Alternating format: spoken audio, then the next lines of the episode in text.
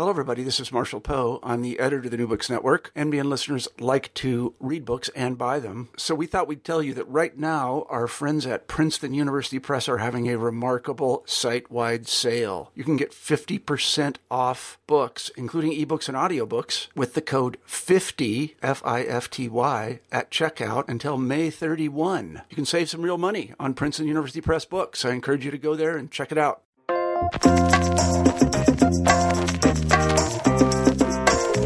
Hello, everybody, and welcome back to the New Books Network. I'm Marshall Poe, the host of New Books in Big Ideas and the editor in chief of the network. And each week we scour the internet looking for interesting books.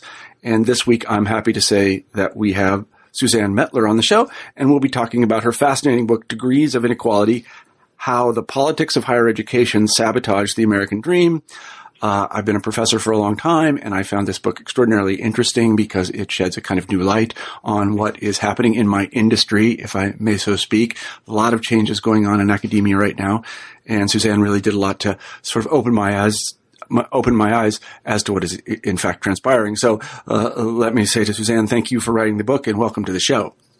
Oh, I'm delighted to be with you. Thank you for inviting me. Sure. Could you kick things off by telling us a little bit about yourself?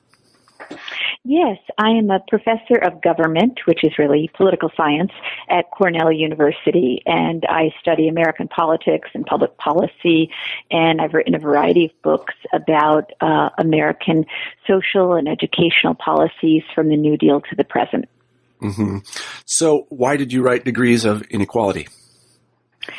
Well, uh, I wrote a book many years ago about the World War II GI Bill, and I interviewed veterans and surveyed them, and I was really struck by the big story of the GI Bill, which was that it was a landmark public policy in the United States that enabled um, men of the World War II generation to acquire far more education and advanced training than they would have otherwise. And I found that they not only got the opportunity through that to really join the ranks of the middle class. But in addition, it enabled them to become more active and involved citizens than they would have been otherwise. They jo- joined more civic organizations. They took part in politics more. And so the overall impact on the United States was that it was a democratizing public policy that included people more fully in public life. So when I finished that book, I was becoming increasingly uh, interested in and concerned about rising economic inequality in the United States, which has been a trend since the early 1970s and has been growing dramatically in the past uh, couple of decades. And so I wondered to what extent contemporary public policies are giving young Americans the sort of opportunity that the GI Bill did for people of the World War II generation. And so I, in, this was about 2005, 2006 that I began the project of trying to look at what contemporary educational policies are doing. And that's what led to this current book. Mm-hmm. So, the, the backdrop to the book is the thesis, and it's correct, that the GI Bill moved a lot of Americans into the middle class, um, and uh, it obviously made them better citizens, as you say. Uh, is a failure to do this, or is the fact that this is not happening anymore? Is that the sort of contemporary phenomenon that you're talking about in the book? That is that higher education is no longer this conveyor belt into the middle class and into good citizenry? Well, uh, today, on the one hand, there are more Americans than ever who attend college. So at first blush, you would look at the contemporary circumstances and say, wow, we're doing even better now than we were back in the middle of the 20th century. Of course, having a college degree is more important than ever uh, to how a person does subsequently in terms of their income and their opportunities in the job market. Um, so at first blush, you would think we're doing better because more people than ever go to college. But when you look at who ends up actually graduating and getting a college degree and the value of that degree, what you'll find is that the big increases have been for people in the bottom quarter of the in, in the top quarter of the income spectrum. And for everyone else, the uh, improvements have been pretty modest since the 1970s.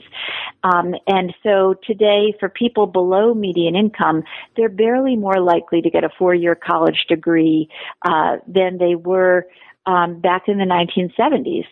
And then to make matters even worse and more complicated, what matters today is not just whether or not a young person goes to college, but uh, where they attend because there are some schools from which people can they can enroll in them and end up worse off than if they'd never enrolled in the first place because they have very low graduation rates and end up taking on uh, an exorbitant amount of student debt for which they're on the hook. Um, so they can really be worse off than if they'd never enrolled in college. Mm-hmm. So college going rates have not increased for the bottom quarter of the college going age population since about 1970, right? Well, the, the percentage of people who enroll in college has improved, but the college graduation rates um, have barely improved. Yeah, so today, so today it's only one out of ten uh, young Americans in the bottom quarter of the income spectrum who gets a four-year college degree by age 24. Mm-hmm. Um, so that's just a couple of percentage points uh, improvement since the 1970s. Mm-hmm. I mean, if I recall Whereas, the statistics uh, correctly, I'm sorry to interrupt. Um, about uh, I think it's about one in two Americans try to go to college, and really about a, a quarter of them actually make it through. Is that right? Yeah, that's about right. Yeah, that's I'm sorry. Right. So, so almost everyone in the top quarter of the income spectrum goes to college, and 71% of them have completed college degrees uh, by the time they're 24 years old. Right. So a question that I had, uh, and, and, since we brought it up in the statistics, if half of the people that go to college don't actually graduate, um, that's a lot of people. And so is the fault that they aren't graduating? I mean, obviously the students have to bear some of the fault, but isn't the, the, uh, the failure to graduate these people very, very widely distributed among all colleges? I mean, are there colleges that are just, uh, that, that just almost nobody graduates from? I used to teach an institution that had almost 100% graduation rate. Um, over, yeah. I mean, they, they were, they, if you were in, you were in and they were going to get you through. And I've also taught at institutions that are around 75% or 50%. They're both fine places. Yeah.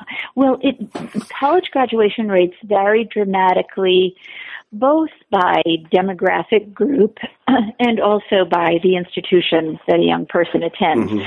So if someone grows up very low income and, and goes to schools um, that don't give them much preparation for college. It's not surprising that for people in those demographic groups, their college graduation rates are going to be poor because they'll get into college, they're going to have a hard time with the courses and a hard time affording it. Um, and, and that gets to public policy issues right away, which we can talk about in a minute. Mm-hmm.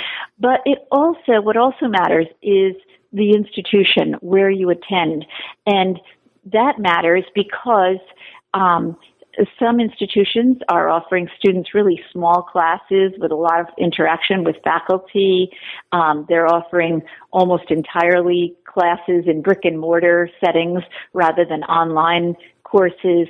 Um, if, a, if a young person comes from a disadvantaged background, enrolls in a school where their classes are going to be mostly online or huge classes where they don't get much interaction with a professor, their chances of graduating are going to be much less. Mm-hmm. It also makes a difference if their institution is able to provide much support, academic support outside of the classroom, and other kinds of support that enable people from less advantaged backgrounds to really be able to succeed. Mm-hmm. And so what you find is that the um, the private elite institutions are able to put a lot of resources into education in those ways and can really have great success rates for people from less advantaged backgrounds, whereas our public institutions are increasingly stretched because um, states have really been pulling back in terms of how much they invest in higher education, and we should talk more about that. Mm-hmm. Um, and then also because we have this rapidly growing sector of uh, for-profit education, uh, particularly the, the large for-profits that have mostly um, online degrees, and those schools particularly try to recruit people who come from less advantaged backgrounds. They're often the first in their families to go to college. Um, and, you know, that in itself is terrific that they're, that, that, uh, they're finding ways to, um, incorporate those students. What's problematic is that is when you look at how the students actually fare in those schools. Um, and uh, these success rates are really poor. Graduation rates of, you know, 22% on average and, and many of the schools much less than that. Um, and yet nearly all of the students who attend those schools, which charge very high tuition, uh, relative to public universities and colleges, um, most of the students uh, borrow, over 90% do. They borrow very large amounts to attend, so they end up um, really worse off in many cases than if they'd never attended in the first place. Hmm. Um, I don't know quite which direction to go. One question I had, and, and this I think a lot of people don't understand. What's the difference between a, a for-profit college or university and a, a not-for-profit college and university? Um, so a not-for-profit uh, college or university, this is, you know, most of our institutions in the United States fall into this category. This includes the um, traditional privates, um, and it includes the uh, all of the public universities and colleges. They're not for profit, so any excess revenue that they make over and above their operating expenses, they are committed by law to reinvesting those funds into the basic mission of the institution, which is education and learning. Um, and different institutions, you know, define their mission in different ways, but it all comes back to education and learning. By contrast, the for-profit institutions um, do not have that uh, they're not obligated to take the revenues and reinvest them in their mission. Rather, their excess revenues they use um, for more recruitment of students. They engage in in um, very substantial recruiting, as if you know you're selling a timeshare, that kind of thing, um, and they use them for profits. Uh, so these uh, institutions, which have been around for a long time, but um, the top 14 or so of them became publicly traded on Wall Street um, beginning in the 1990s, and were very successful right up through 2008, even when many other um, companies were were really seeing their profits decline rapidly. These organizations continued to do very well and made a lot of profits off of um, their students. Mm-hmm. I guess the thing that confuses me a little bit about it is that this word profit. It's not like the nonprofits don't make an excess over investment. They make a huge amount, in fact, and they can use that money in any way they want. For example, to pay a star professor $300,000 a year. Uh, and so the beneficiary of that profit is that star professor. It's true that they aren't publicly traded or anything, but also they don't pay taxes. So it yes, just seems to me that there's correct. just a, yeah. we, we have to be really clear about this. They, they work in a different environment. I mean, some yeah. of these places are well, ex- incredibly wealthy and don't pay any taxes right. and own some of the yeah. most, you know, uh, basically some of the most valuable real estate in the world. Mm-hmm. Yeah. Well, first of all, I think we need to, you know, point out that 73% of American college students are attending public universities and colleges, most of which are community colleges or they're state colleges um, or they're non-elite um, universities. There's just a really small um, slender uh, group of mm-hmm. those that actually are are more elite and have uh, more substantial revenues coming in, um, and we tend to you know focus on those few, the mm-hmm. University of Michigan, University of Virginia, et cetera. But they're the exception to the rule. And then when it uh, too much of our uh, discussion about higher education is driven by talking about the elite private nonprofits, the Harvards and Yales and so on, which you know certainly have very large endowments, um, but um, I, I, think that, that that skews the discussion to about those schools that um, because that's you know only a very small percentage of American mm-hmm. college students are actually enrolled in those schools. Mm-hmm. They have their own issues. Um, they are all of these elite schools are important research universities, and so that's part of their mission is that they're, um, you know, they're trying to set up labs for scientists who are engaged in research. Um, but that's actually not my focus in right, this sure. book. I'm really concerned about um, our ability as a nation to be educating more of our citizenry and uh, enabling more people from across the income spectrum to acquire four-year college degrees. Right. Well, let's talk just about that in public policy terms. And this is the heart of the book.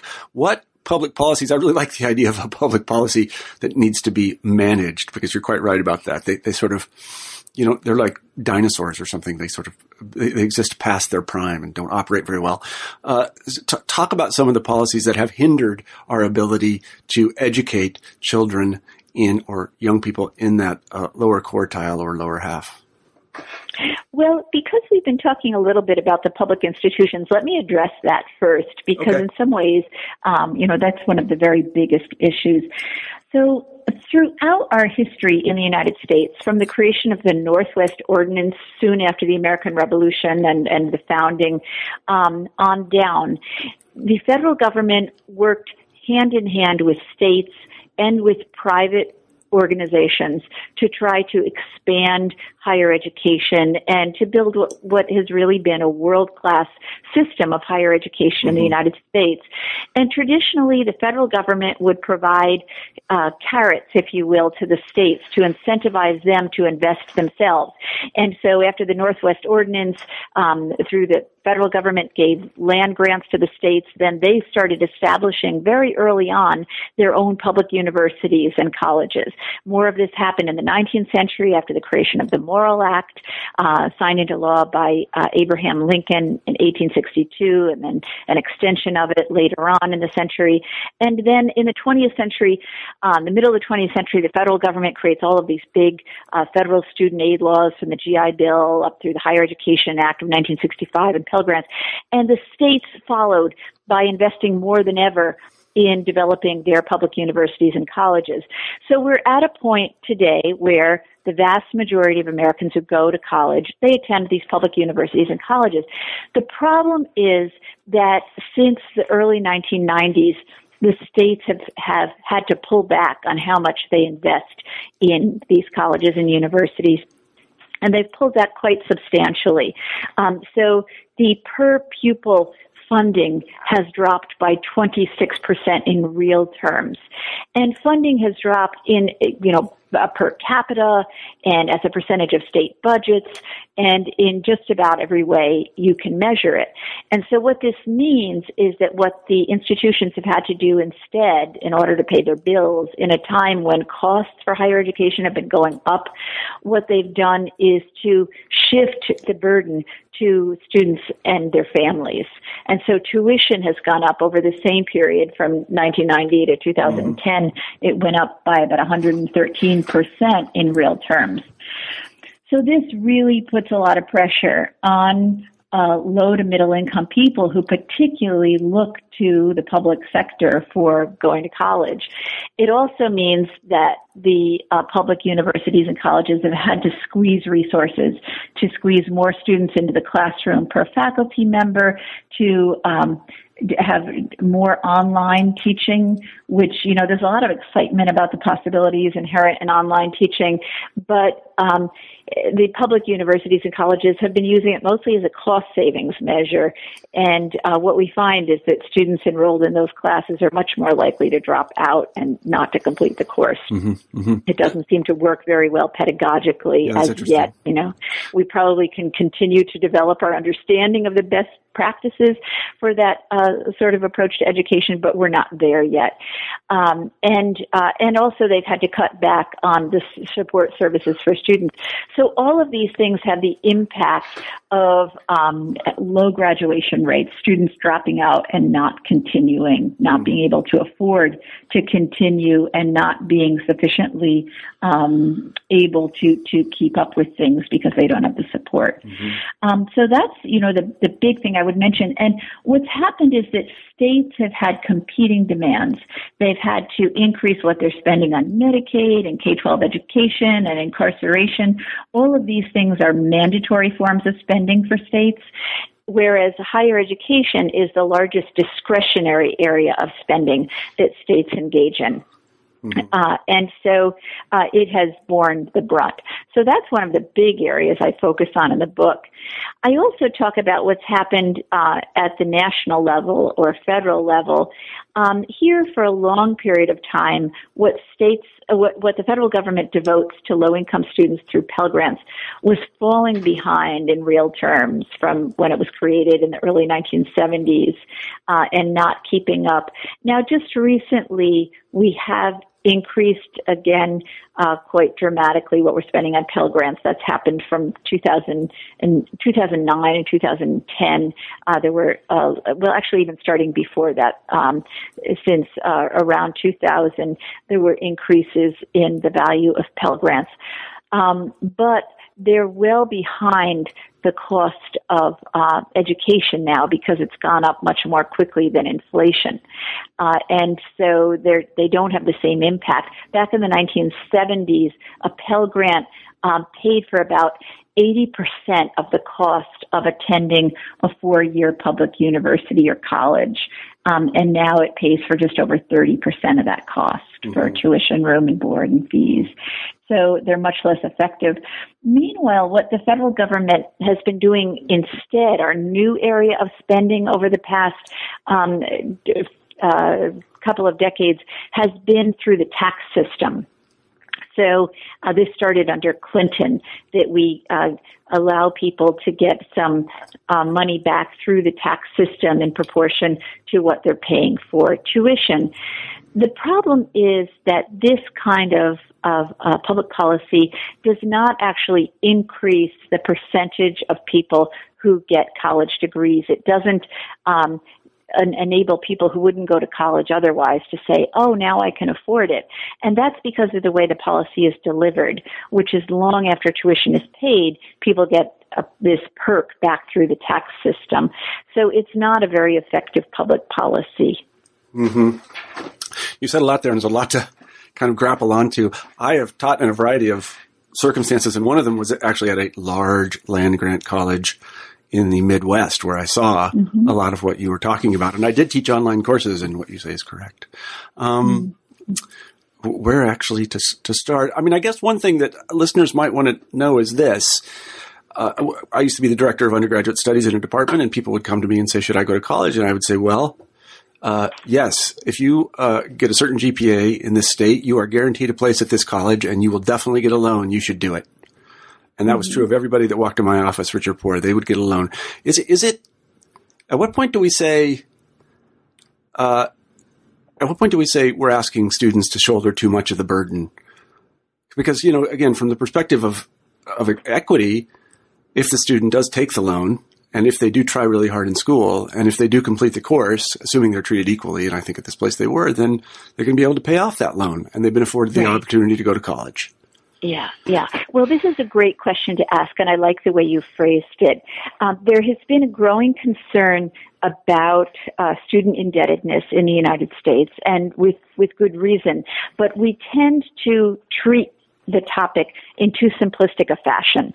What I would say is that we need to look at the institution that a young person attends. And that makes such a big difference mm-hmm. because um, if a student goes to a school with a very high graduation rate and they're borrowing money to go there, um, that might be warranted because they're going to graduate and then they're going to uh, very likely have a, a substantially higher income than they would have if they'd never gone to college and they're going to be able to pay off that loan and that's an a, you know an appropriate sort of uh, investment for them to have made and for the American public to be making in them and, and so on.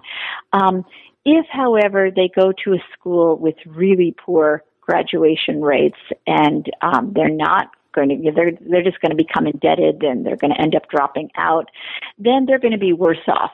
Um, and ultimately if they default then the american public is on the hook. Mm-hmm. um, but also uh, you know that that student is is going to have this terrible um, debt hanging around their neck as well. And so um, that's what we really need to look at. So i would say um, all debt is not all created equal, that you really need to look at the institution that a student is attending. Um, public universities and colleges um, have become, you know, much more expensive uh, for people to afford, but they're still the best deal in town. So often a person who's going to a for-profit college could be going to a public college, uh, getting the same training for a fraction of the price, and that would be a much smarter move for them to make. Um, they would be borrowing much less um, than they would be going for profit. So that would be a wise call. Mm-hmm. So to continue that uh, line of thought, I'm thinking about a state legislature in this state, this university where I taught in the Midwest, and that state mm-hmm. legislature receives, receives, as they receive every year, uh, you know, line item for the big university. Um, and uh, it's increased from last year. Uh, uh, why would the state legislator approve that increase? Well, I mean, what you know, what what what argument could be made to that gal or guy that the university needs more money in right. terms of this in terms of this kind of issue? If you see what I mean, in terms of graduation rates, in terms of paying for underprivileged children. Yeah, well, you know, historically in the United States, uh, if there's one public policy that that people have really rallied around, it's been education.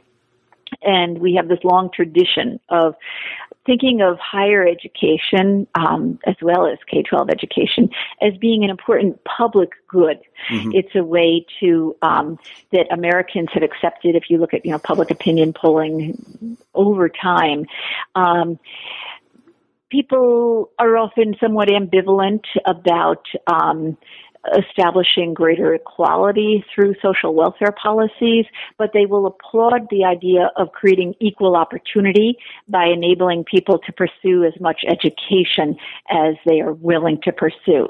Um, and so uh, there, there is that tradition. For states that want to develop their economy, um, investing in, in human capital and the workforce is critical, of mm-hmm. course. And then in terms of dealing with all kinds of social issues, can be much less expensive to do so by creating a more education more educated citizenry than paying for those costs if you don't do that. So, you know, this is what traditionally state legislatures have been willing to do. And so the aberration is um, that in the past couple of decades that that states are not doing that that they're um and and you know in many ways their hands are tied because unlike the federal government most states have to have a balanced budget. So if they have these growing demands in these other areas then they are spending less on their state universities and colleges. Yes the state i'm talking about had to have a balanced budget yeah. I was, I was very right. proud of that balanced budget, but I don't know. What you say is convincing to me. Maybe that university should hire you to go up to talk to them. Um, yeah. Um, so, uh, tell us, uh, um, a, a, little bit more about attempts to regulate the for-profits and how you see them playing into the mix. Because in some places in the book, you are very complimentary and, and, then in other places in the book, you're very critical. And I think Americans, me included, don't really understand what's going on here because a, a kind of new service is being offered to us and we don't quite right. know what it is. Yeah. Yeah. Well, uh, in fact, the for-profits are not really new. Now, there are a few of them, like DeVry and Strayer, that were created in the late 19th and early 20th century, so they go way back. Mm-hmm. But when the first GI Bill was created after World War II, it provided uh, a lot of federal funding um, for uh, vocational training for veterans and on-the-job training, and so immediately um, there was the development of all, of all these new schools and programs that hadn't existed before that fit this model. At the time, they were not called for-profits, though technically they were, but they were called trade schools and the like. Um, and as soon as that happened, problems also began to emerge that Congress and presidential commissions became very concerned about because they thought that a lot of these schools were gouging prices and they were charging just as much as the federal GI Bill benefit uh, enabled them to take advantage of. Um, and they thought some of them were providing shoddy training. So there were all sorts of investigations and hearings and the like. Um, and then uh, with the Korean War GI Bill, we began to regulate uh, these schools a bit. Um, but the same kind of cycle continued once um, the the trade schools became eligible, their students became eligible for using funds from civilian student aid after the creation of the Higher Education Act. Um, and again, all of these schools uh, grew and expanded overnight and and um, lined up in order to try to take advantage of the federal funding. And there were lots of concerns on the part of members of Congress and so throughout the 1980s, there were all kinds of investigations going on. Um, and finally, in the early 1990s, uh, Congress enacted a few regulations on these and put in place what was then called the 8515 rule, and it was building off of a rule that had been applied um, to the Korean War GI Bill, and that is that these schools could get no more than 85% of their revenues from the federal government through student aid. The rest had to come from some other source. Um, this rule got watered down in 1998 to being the 90 10 rule. So, and that's what's in place today. So today, these for-profit colleges like the University of Phoenix, which is owned by the Apollo Group, and Education Management Corporation, um, and uh, and so on, these schools are enabled by law to receive up to 90% of their revenues from the federal government and actually from just one public policy, the Higher Education Act Title IV, which is Pell Grants and student loans. Now that does not even include what they can get from the military related education programs, such as the GI Bill. So um, they can get more over and above that. It's really a loophole so they could be, uh, theoretically, they could be entirely funded by the federal government. And in fact, of those large ones, on average, they receive 86% of their revenues from the federal government and, uh, you know, do very well on Wall Street, meanwhile. Um, so American taxpayers are really subsidizing these schools almost entirely. We call them for profit, which makes them sound like they're private, um, but for the most part, they are publicly funded uh, organizations. So, what I would say, we've been in a period of deregulation of these. Um, from 1998 through 2006, there have been efforts in the past few years uh, during the Obama administration to create new regulations, but um, some of them were created and then thrown out by a judge, the gainful employment rules, and now there's an, another set being created. Um, I believe that Congress needs to act and needs to regulate these schools, and that we are obligated as a nation to do that. The problem is that for students who undergo the heavy recruitment these schools engage in, there's an information asymmetry. So as consumers, these students are being sold a bill of goods that they have very little knowledge about, but they're signing on the dotted line and taking out loans before they enroll. And then as soon as they do, many of them realize, oh, this school is not what I thought it was, but they're already on the hook. Um, education is different than buying a car in all sorts of ways. Um, it's harder to ass- assess, particularly for someone who's um, from a family or community where almost no one's gone to college, it's much harder to assess the value of it before you're already immersed in it. Um, and as well, it's a different kind of thing than buying a car because it's a public good that all that uh, you know in American society we think of it as a right for people. We also th- we also think of acquiring a college education as something that can help society more broadly through economic development mm-hmm. and so on. Mm-hmm. So I believe we're really obligated to try to regulate these for profits. The other thing is that, you know, taxpayers are on the hook for the large amount of money. We now spend of the amount we spend on federal student aid, one in four dollars is going to the for profits. Mm-hmm. They enroll only 13% of students.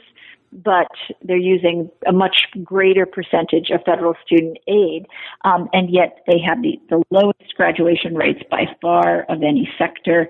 Uh, and so we really need to find a way to hold them accountable. We should be holding all sorts of institutions accountable.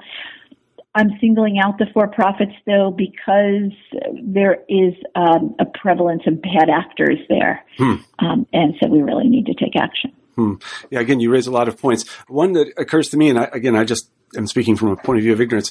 Uh, why why is the government regulating uh, where businesses get their income? Um, what do you mean? Well, why you know, I mean, well, yeah, why should it? I mean, you know, there's a Korean grocery store down the street. The government doesn't tell them, okay, a certain percentage of your income can come from food stamps and no more than that. Oh, I see. Well, um, you know, the, the problem is if you have uh, organizations that really might not even exist were it not for government funds, and yet, you know, and and they're serving their clients, their customers poorly. The outcomes are really poor, um, and they're leaving taxpayers on the hook. Mm-hmm. That's problematic. Yeah, but couldn't it also be said? And I'm just playing devil's advocate here. um, couldn't it also be said that the defense industry, the defense contractors, they basically live and die from the government? Yeah, that's that's true. Um, absolutely. But here we're talking about the provision of a you know, something we consider a human mm-hmm. right. Mm-hmm. And you have students being taken advantage of right. um, through the process. Right. Uh, right. So, so, just, just to yeah. focus on that point for a moment, again, as a devil's advocate, shouldn't people be free to decide where they want to go to school?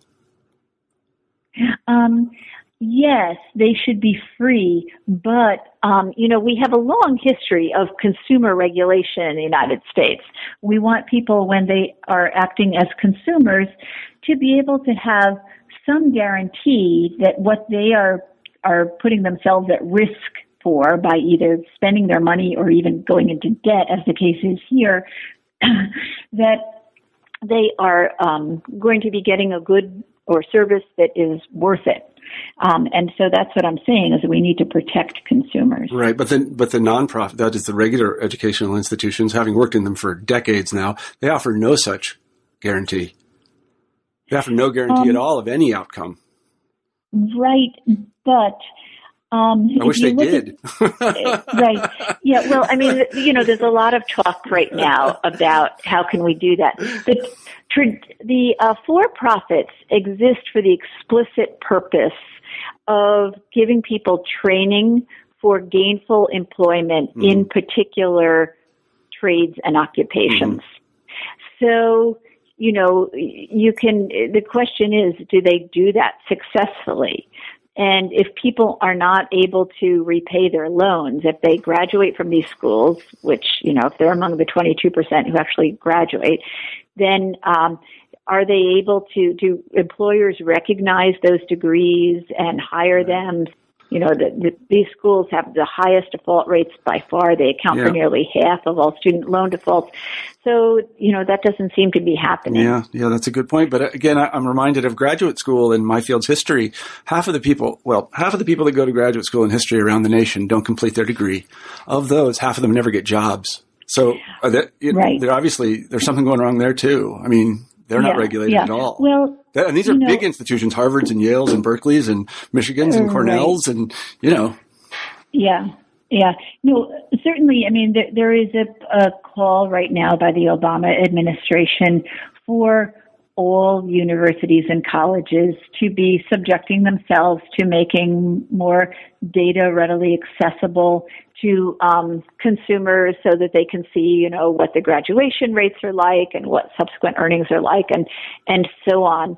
Um, I have a particular concern about the for-profits doing that. Most people who go to PhD programs these days are able to go into it with their eyes wide open they, um, you know, I, I speak with these students regularly and they're asking, well, um, you know, what are your placement rates for your graduates and, and where do they go on to teach and where do they get hired and so forth and so on.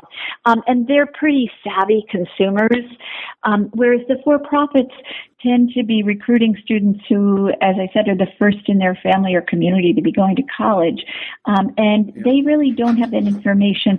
And even if we make a lot of data available, I don't think that's necessarily going to help because you're talking about people who are, uh, you know, often they're they're very young, they're 18 year olds, and um, the data itself might not help to uh, give them the wake up call that they need. That right. unfortunately many of them get too late when they're already on the hook. Right. So you wouldn't say there's any educational fix for this. You know, for example, if we have consumers, you know, I'm thinking the loan market. Obviously, there was some bad acting there, and and people were not acting under full information of what was going on. And some people said, well, we have this educational program that will like tell everybody how loans work. You, you can't imagine that any such educational program could work for, for, for the for-profits. And we say, okay, these are the colleges that are out there and these are the risks. Yeah. You know, so well, tell every would, high school senior this. It would certainly help. And, you know, the problem is that the opposite happens for people who live in low income communities.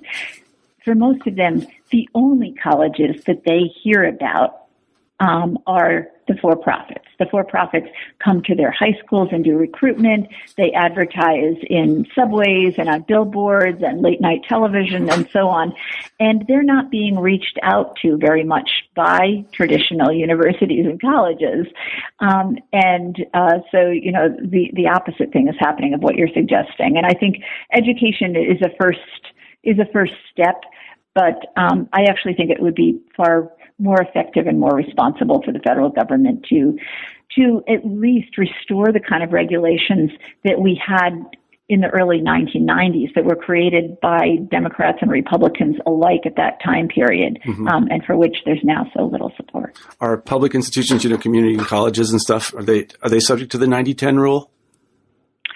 Um, no, um, no, they are not subject to the 90-10 rule. And of course, you know, they get a lot of, of public funding, but students also dig deep um, and pay tuition to attend them. Mm-hmm. Um, and that's because, you know, people value what they produce. And there's a long history of, of people knowing in their states about other people in their communities who've gone to attend these um, same universities and colleges and have had a you know valuable experience there. Yeah. Um, so the same can't be said. Of yeah, I'm, t- I'm tipping my hand here. I love community colleges. I think it's the best higher education program the United States ever constructed because they're just they're just fantastic places. They really are. Yeah, and I think you know what I would like to do is to shift funding away from the for profits, which have such poor outcomes, and shift it to the community colleges, which are so underfunded, um, and which are trying to do really fantastic things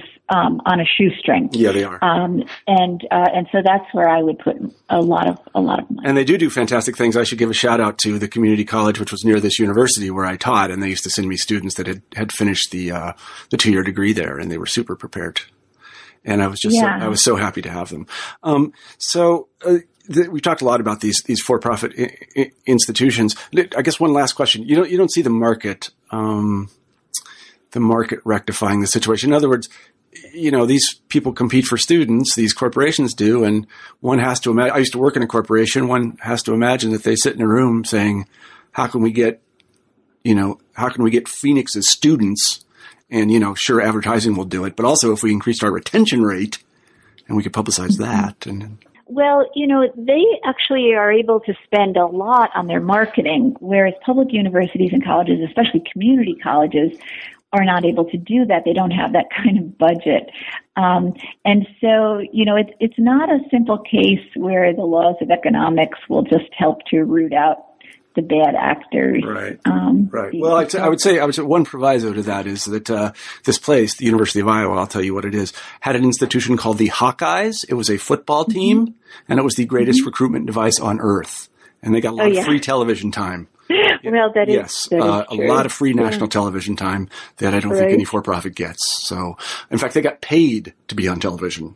Right. So yeah. No. Better. Well, that is the, that is the case about yeah. college sports. Yeah. So right. that's a really good thing there. So, um, I, I guess this is a I'm hesitant, I'm hesitant to ask this question, but you know, in a kind of blue sky way, you've talked a little bit about it already, and we agree there's a problem. What what should be done to to fix it where it is returning the United States and its educational system back to the day in which the less prosperous among us were given a ladder they could climb into the middle class and the whole citizenry could be better educated than it is now.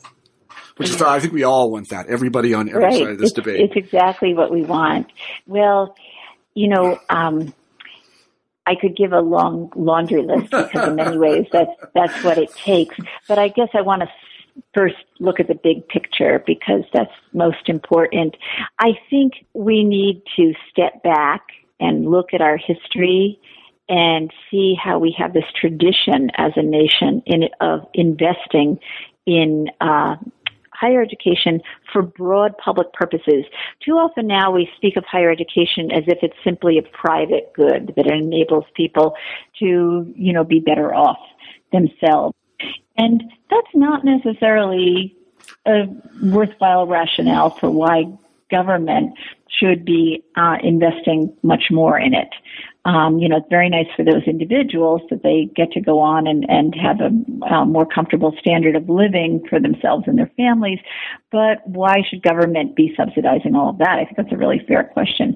However, um, in fact, we know that higher education has all of these public um, benefits uh, as well that are really crucial and really important. And um, that's what we need much more of. We need to be investing mm-hmm. in human capital um, in this country, and we need to be mitigating inequality and so on. And so we need to find ways to do it. So how to do it, the actual practicalities, um, there's lots of detail there, but we need to find a way to reinvest in public universities and colleges. Um, particularly the kinds of you know state colleges and community colleges um, that have have really been suffering over the past couple of decades from lack of funding. We need to regulate the for-profits so that we don't have um, a growing underclass of people who have these great aspirations to pursue the American dream and end up worse off than if they'd never gone to college in the first place. We do need to hold both public and private, nonprofit and profit uh, colleges accountable when they receive student aid. Um, that uh, you know that they are being good actors. There are some. There's real variation among the private elites, for example, in terms of the percentage of Pell Grant recipients that they take in, and the extent to which they supplement their Pell Grant funding with additional aid that will really enable them to graduate. And uh, so I think we should be, you know, um, trying to move more of them in the direction of being really responsible actors, given the amount of federal aid that they receive. Um, and uh, so, the, you know, those are those are a few of the things that I would mention. Mm-hmm. Are you optimistic or pessimistic at this point? Oh well, um, I you know when you when you look at what's happened over the past couple of decades, um, you know one can get quite pessimistic.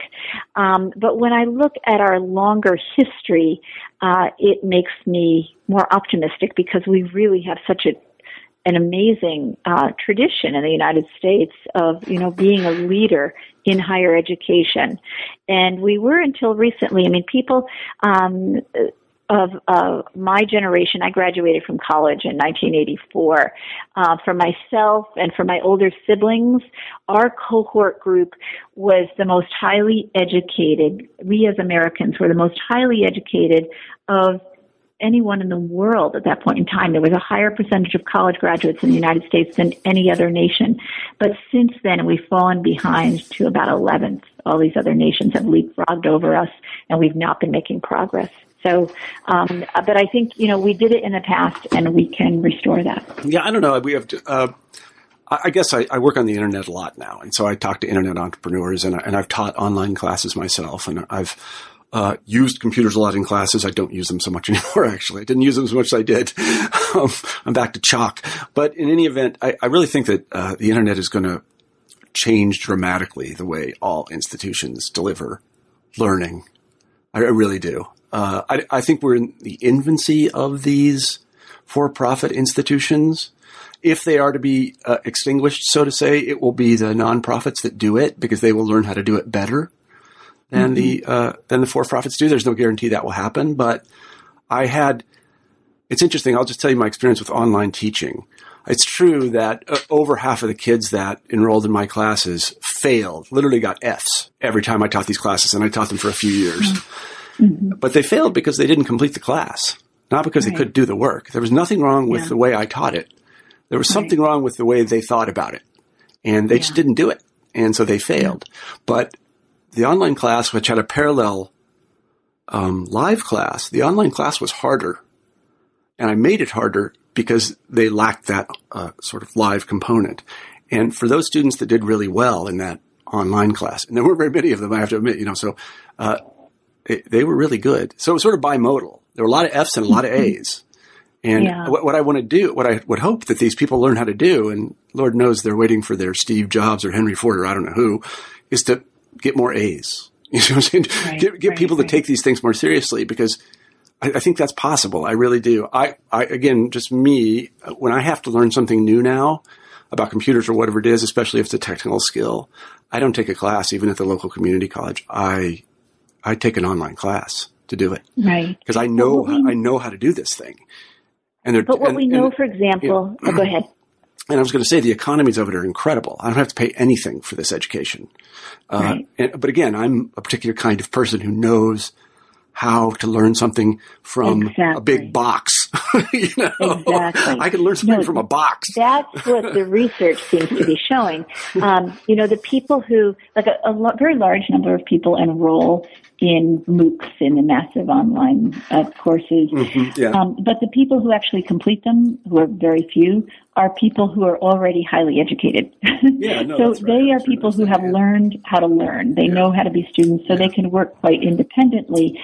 Um, but the students that we need to be most concerned about um, who really need to be getting college degrees um, don't necessarily have that sort of, of preparation mm-hmm. to succeed in that. But you know, I also agree with you that going forward, we need to find appropriate pedagogies that work best, probably some combination of brick and mortar and online experiences for particular classes and through and for a whole academic program uh, that that helps to incorporate. Yeah, I, I, love teaching online. I really liked it just because it was a new experience for me, and also I know some of the students loved it as well. Again, there were those mm-hmm. students that just disappeared, but in my live class, there were students that just disappear.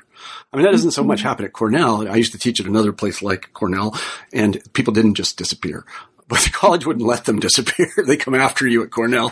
Um, but it, it, yeah, so absenteeism of that kind is is pretty common in both, but much more common in the online class. But as I say, you know, the great educational reformer, whoever it's going to be, that's going to figure out how to do all this, she's not here yet. I hope she shows up because it's it's a huge economy. The internet just affords an absolutely incredible economy in terms of the delivery of of, mm-hmm. um, of education. I think it really does. So who can tell? That's right. Yeah. All right. Well, thank you very much for being with us today, Suzanne. Uh, let me conclude the interview by asking you uh, our traditional final question on the New Books Network, and that is, what are you working on now?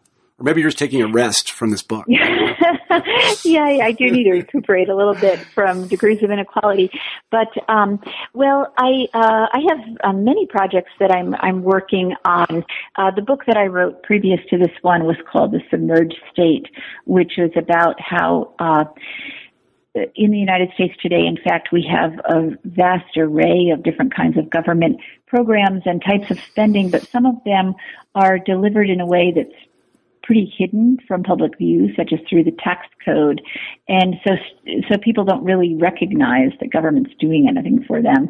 Um, my next book will pick up where that book left off and look at how changes in American social welfare policies from the 1970s to the present have affected people's attitudes about government and their participation in politics.